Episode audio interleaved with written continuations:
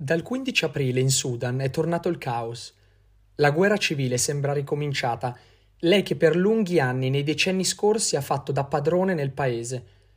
L'Occidente se n'è interessato solo quando è arrivato il momento di evacuare i suoi diplomatici e i suoi cittadini. Lo ha fatto in grande stile, mandando i migliori reparti d'elite delle proprie forze armate, gli Stati Uniti con i Marines, l'Italia con il GOI della Marina e il Colmoschin dell'esercito. Fatto quello, però, la vicenda è sparita praticamente da tutti i giornali. Questo non significa che non ci siano interessi in gioco, anzi sono enormi, ma toccano paesi che non ci rappresentano, soprattutto quelli arabi.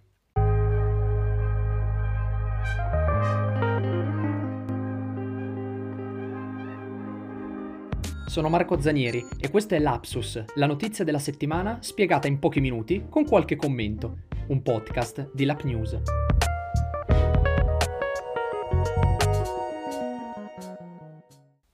I combattimenti partiti dalla capitale Khartoum e poi velocemente estesi al resto del paese vedono protagonisti l'esercito regolare sudanese e il potente gruppo paramilitare Rapid Support Forces, RSF. La situazione sul campo è molto confusa ed è ancora difficile capire chi abbia in mano il controllo del Sudan. Quello che era inizialmente un rischio ed è poi diventato realtà è che questo scontro per il potere tra fazioni militari sia di fatto una guerra civile, in un paese che è già molto instabile e coinvolto in conflitti etnici. Il Sudan è per estensione uno dei paesi più grandi dell'Africa, conta 45 milioni di abitanti, si trova immediatamente a sud dell'Egitto ed è strategico per varie ragioni, sia politiche che militari, un dato fondamentale per noi europei è che si tratta di uno dei principali luoghi di partenza dei flussi migratori che dall'Africa subsahariana arrivano alla Libia per poi imbarcarsi nel Mediterraneo. L'esercito regolare sudanese è comandato dal presidente del paese, il generale Abdel Fattah al-Burhan, il gruppo paramilitare Rapid Support Forces, che di fatto è un esercito parallelo e conta infatti tra i 70 e i 100.000 membri, è invece sotto il comando del vicepresidente del paese, il generale Mohamed Hamdan Dagalo, noto anche con il nome di Emedeti. Nell'ottobre del 2021, dopo la fine di 26 anni di regime del dittatore Omar al-Bashir e una breve parentesi democratica, i due generali, Buran e Mehdi, avevano unito le forze per rovesciare il governo civile con un colpo di Stato e instaurare una dittatura militare. Da allora il paese è governato da una giunta militare chiamata Consiglio Sovrano, di cui Buran è il capo e Mehdi il secondo in comando. L'alleanza tra i due è però durata poco. A dicembre del 2022, anche grazie a forti pressioni internazionali, il governo militare sudanese ha consentito un accordo per restituire il potere a un'amministrazione civile e riprendere gradualmente il percorso di democratizzazione interrotto nel 2021. In cambio, la comunità internazionale avrebbe sbloccato fondamentali aiuti economici. Una delle condizioni era che le RSF si sciogliessero e si integrassero all'interno dell'esercito regolare, sotto un comando unico, e Mehdi si è però opposto, temendo di perdere il suo potere, e ha dichiarato che l'integrazione delle RSF con l'esercito avrebbe richiesto non meno di dieci anni. Buran e Mehdi hanno cominciato a quel punto a scambiarsi accuse durissime, facendo capire di essere pronti allo scontro armato. Gli scontri politici dei mesi scorsi si sono trasformati a fine aprile 2023 in violenti combattimenti militari, che erano attesi da settimane. Sia l'esercito sia i paramilitari da tempo stavano infatti ammassando soldati e rafforzando le proprie posizioni e le proprie basi. Ma da dove derivano le RSF? Le Rapid Support Forces sono la derivazione diretta dei Janjaweed, i miliziani di etnia araba fedeli al regime di Omar al-Bashir, che nel corso della guerra nella regione del Darfur, cominciata nel 2003, commisero massacri e torture e furono accusati di genocidio. Emetti, al tempo, era il capo dei Janjaweed ed è stato accusato di massacri e crimini contro l'umanità. Dopo la guerra in Darfur, le RSF si reinventarono come esercito di frontiera, ma il loro potere è sempre rimasto molto forte. Negli ultimi mesi, tra le altre cose, sembra essersi molto intensificato il rapporto di collaborazione tra i Janjaweed e il gruppo Wagner, il famoso corpo mercenario russo che combatte anche in Ucraina. E tra l'altro anche i vertici dell'esercito regolari, di cui Buran è da tempo uno dei principali esponenti, furono accusati di crimini di guerra e genocidio in Darfur. Il Sudan è tristemente famoso per la guerra civile che ha dilaniato il paese per più di 19 anni, vedendo contrapposte la parte settentrionale, araba e musulmana, e quella meridionale, cristiana e animista, risultante fino ai giorni nostri in milioni di sudanesi dei sud uccisi, esiliati, lasciati morire di fame e privati dell'educazione e della dignità umana. Per via di questi avvenimenti, il Sud fu fatto oggetto di numerose sanzioni internazionali. La tensione occidentale si intensificò nel 2001 con i dirigenti delle Nazioni Unite che al dittatore al-Bashir chiesero due cose: che si impegnasse a risolvere il conflitto armato e che permettesse alle organizzazioni umanitarie internazionali di entrare nel paese per alleviare le sofferenze dei profughi. Molti progressi furono fatti durante il 2003 e nel 2004 al-Bashir acconsentì a garantire un'autonomia alle regioni del sud della durata di sei anni, alla fine della quale gli abitanti del sud avrebbero potuto esprimersi sulla loro indipendenza dal Sudan. Tuttavia, il dittatore tenne discorsi e dichiarazioni in cui sconsigliava agli abitanti del sud di sostenere l'indipendenza. Nel mese dell'ottobre 2004, il governo di al-Bashir ha negoziato la fine della seconda guerra civile sudanese, una delle più lunghe e cruente guerre del XX secolo, con la concessione di una limitata autonomia al Sudan del Sud. Tuttavia il dittatore è stato ampiamente criticato per il ruolo svolto nel già citato conflitto del Darfur, dove il genocidio attuato nei confronti della popolazione non afro-araba ha portato alla morte di un numero imprecisato di persone, probabilmente tra le 200.000 e le 400.000.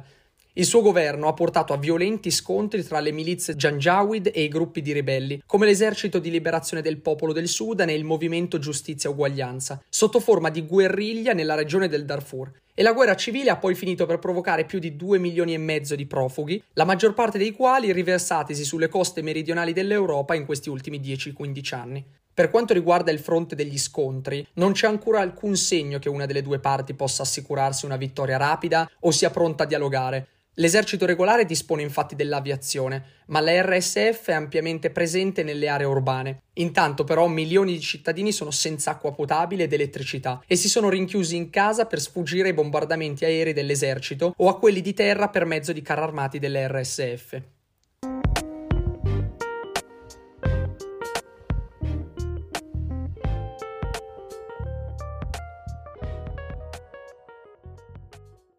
Nell'introduzione di questa puntata avvisavo di come il fatto che l'Occidente si stia disinteressando a questo conflitto non vuol dire assolutamente che non ci siano interessi in gioco. Il Sudan è uno stato di enorme importanza strategica sia per la sua collocazione geografica, a cavallo tra Medio Oriente, Corno d'Africa e Africa centrale, sia per via delle sue importanti risorse naturali, a partire da oro e petrolio, arrivando fino al potenziale agricolo, derivante dallo scorrere del Nilo all'interno dei suoi confini. Al contempo si tratta di un paese lacerato dalle difficoltà economiche e dalle fratture etniche e sociali, storicamente dominato non solo dal punto di vista politico, dal complesso militare e che durante il governo del dittatore al-Bashir si è ritrovato a lungo isolato internazionalmente, in quanto di fatto diede asilo ad esponenti di spicco e miliziani appartenenti al terrorismo islamista, tra i quali anche Osama Bin Laden. Questa condizione intrinseca di fragilità ha fatto sì che nel corso soprattutto degli ultimi anni il Sudan si sia ritrovato al centro degli interessi di diversi attori esterni, divenendo suo malgrado il protagonista di un vero e proprio grande gioco. Da diverso tempo è ormai assodato, per esempio, la presenza dei mercenari della Wagner, impegnati a difendere gli interessi della Russia nel paese. Ci sono poi Egitto ed Etiopia, due potenze regionali africane entrambe confinanti con il Sudan e che sono da tempo impegnate a influenzarne la politica interna per i loro interessi, a partire dall'utilizzo del Nilo, che scorre in tutti e tre i paesi. Anche la Cina, uno dei principali partner commerciali del Sudan, è fortemente coinvolta nei suoi equilibri interni, mantenendo tuttavia un atteggiamento più equidistante verso i due uomini forti del paese, una posizione simile a quella tenuta attualmente dall'Etiopia. Rimane poi l'Occidente, ritrovatosi spiazzato dall'interruzione della transizione verso un democratico governo nel 2021, dopo aver sperato, a seguito della caduta di al-Bashir, di poter instaurare legami stabili con il Sudan. A fianco di Stati Uniti e Gran Bretagna, sotto la sigla Quad, Quadrilateral Security Dialogue, ci sono due attori che cito solo adesso, ma che sono importantissimi, Arabia Saudita ed Emirati Arabi Uniti, i quali a loro volta non sembrano essere entusiasti di nessuno dei due contendenti, ma più che altro frustrati dal dover cercare di evitare una escalation del conflitto. Ciò è spiegato dal fatto che sebbene da un punto di vista formale Arabia Saudita ed Emirati Arabi Uniti stiano nello stesso schieramento diplomatico Quad con Stati Uniti e Gran Bretagna, i due stati si ritrovano anche ad essere rivali per quanto concerne la loro capacità di influenza nei confronti del Sudan. Inoltre, come prevedibile, sia Riyadh sia Abu Dhabi non sembrano particolarmente interessate alla democratizzazione di Khartoum, fattore che invece preme agli altri due paesi occidentali del Quad. Gli Emirati Arabi Uniti, in particolar modo, hanno cercato di mantenere buoni rapporti con entrambi i signori della guerra, in virtù degli importanti investimenti fatti verso Khartoum. Per Abu Dhabi, in particolar modo, il Sudan è di fondamentale importanza nell'edificazione di porti sul Mar Rosso, in grado di sostenere il proprio potenziale economico. A tal riguardo, nel 2022, gli Emirati e le autorità militari sudanesi hanno stipulato un accordo da 6 miliardi di dollari per la costruzione del porto di Abu Amama, si potrebbe sottolineare che la decisione degli Emirati Arabi Uniti di andare sul sicuro, foraggiando politicamente e soprattutto economicamente entrambi gli uomini forti del Sudan, prima che scoppiasse il conflitto, possa aver provocato un risultato non desiderato, cioè aver contribuito a conferire ad Emedetti una sufficiente fiducia di riuscire a rovesciare al-Buran, forte dell'eventualità di poter contare in caso di conflitto anche lui sul sostegno economico emiratino. Anche l'Arabia Saudita dal canto suo ha puntato molto sul Sudan negli ultimi anni. Khartoum infatti è stata una dei pochi attori della regione ad aver storicamente sostenuto Riyadh nelle sue guerre per procura contro l'Iran, a partire dal conflitto in Yemen. Ciò ha portato i sauditi a farsi sempre più garanti del governo militare sudanese, a partire da un prestito elargito a favore di Khartoum a parziale copertura del debito che il paese africano ha nei confronti del Fondo Monetario Internazionale. Sotto questo aspetto, la rottura tra Al-Buran ed Emeti è stata un evento inaspettato quanto indesiderato, che trova Riyadh spiazzata sul da farsi e in merito alla scelta di chi eventualmente sostenere a difesa dei suoi interessi. Se il Sudan rappresenta un paese di grande importanza per molte potenze mondiali, per Arabia Saudita ed Emirati Arabi Uniti costituisce qualcosa di ancora più importante, ossia uno stato cruciale per la loro intera agenda politica internazionale, considerati la vicinanza geografica, religiosa e culturale, nonché il fatto che il Sudan dispone nel complesso di risorse delle quali i paesi arabi del Golfo hanno un enorme bisogno, a partire dalle riserve agricole e dalla produzione alimentare. Questo conflitto rappresenta pertanto un banco di prova fondamentale per testare le capacità politiche e diplomatiche dei paesi arabi del Golfo, i quali per anni hanno cercato di affinare le proprie capacità di influenza a livello internazionale. Perdere il Sudan nel caos di una vera e propria guerra civile costituirebbe senz'altro una grave battuta di arresto, nonché un nuovo focolaio di instabilità in uno stato vicino. Per ora entrambi i paesi predicano prudenza e si prodigano verso una riconciliazione immediata tra i due signori della guerra sudanesi.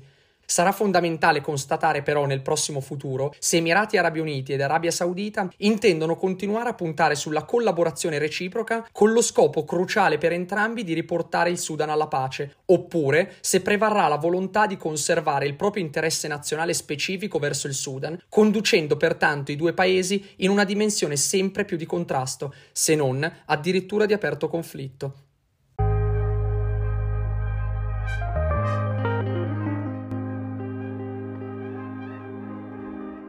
Questa nuova puntata di Lapsus termina qui. Grazie per l'ascolto e alla prossima settimana.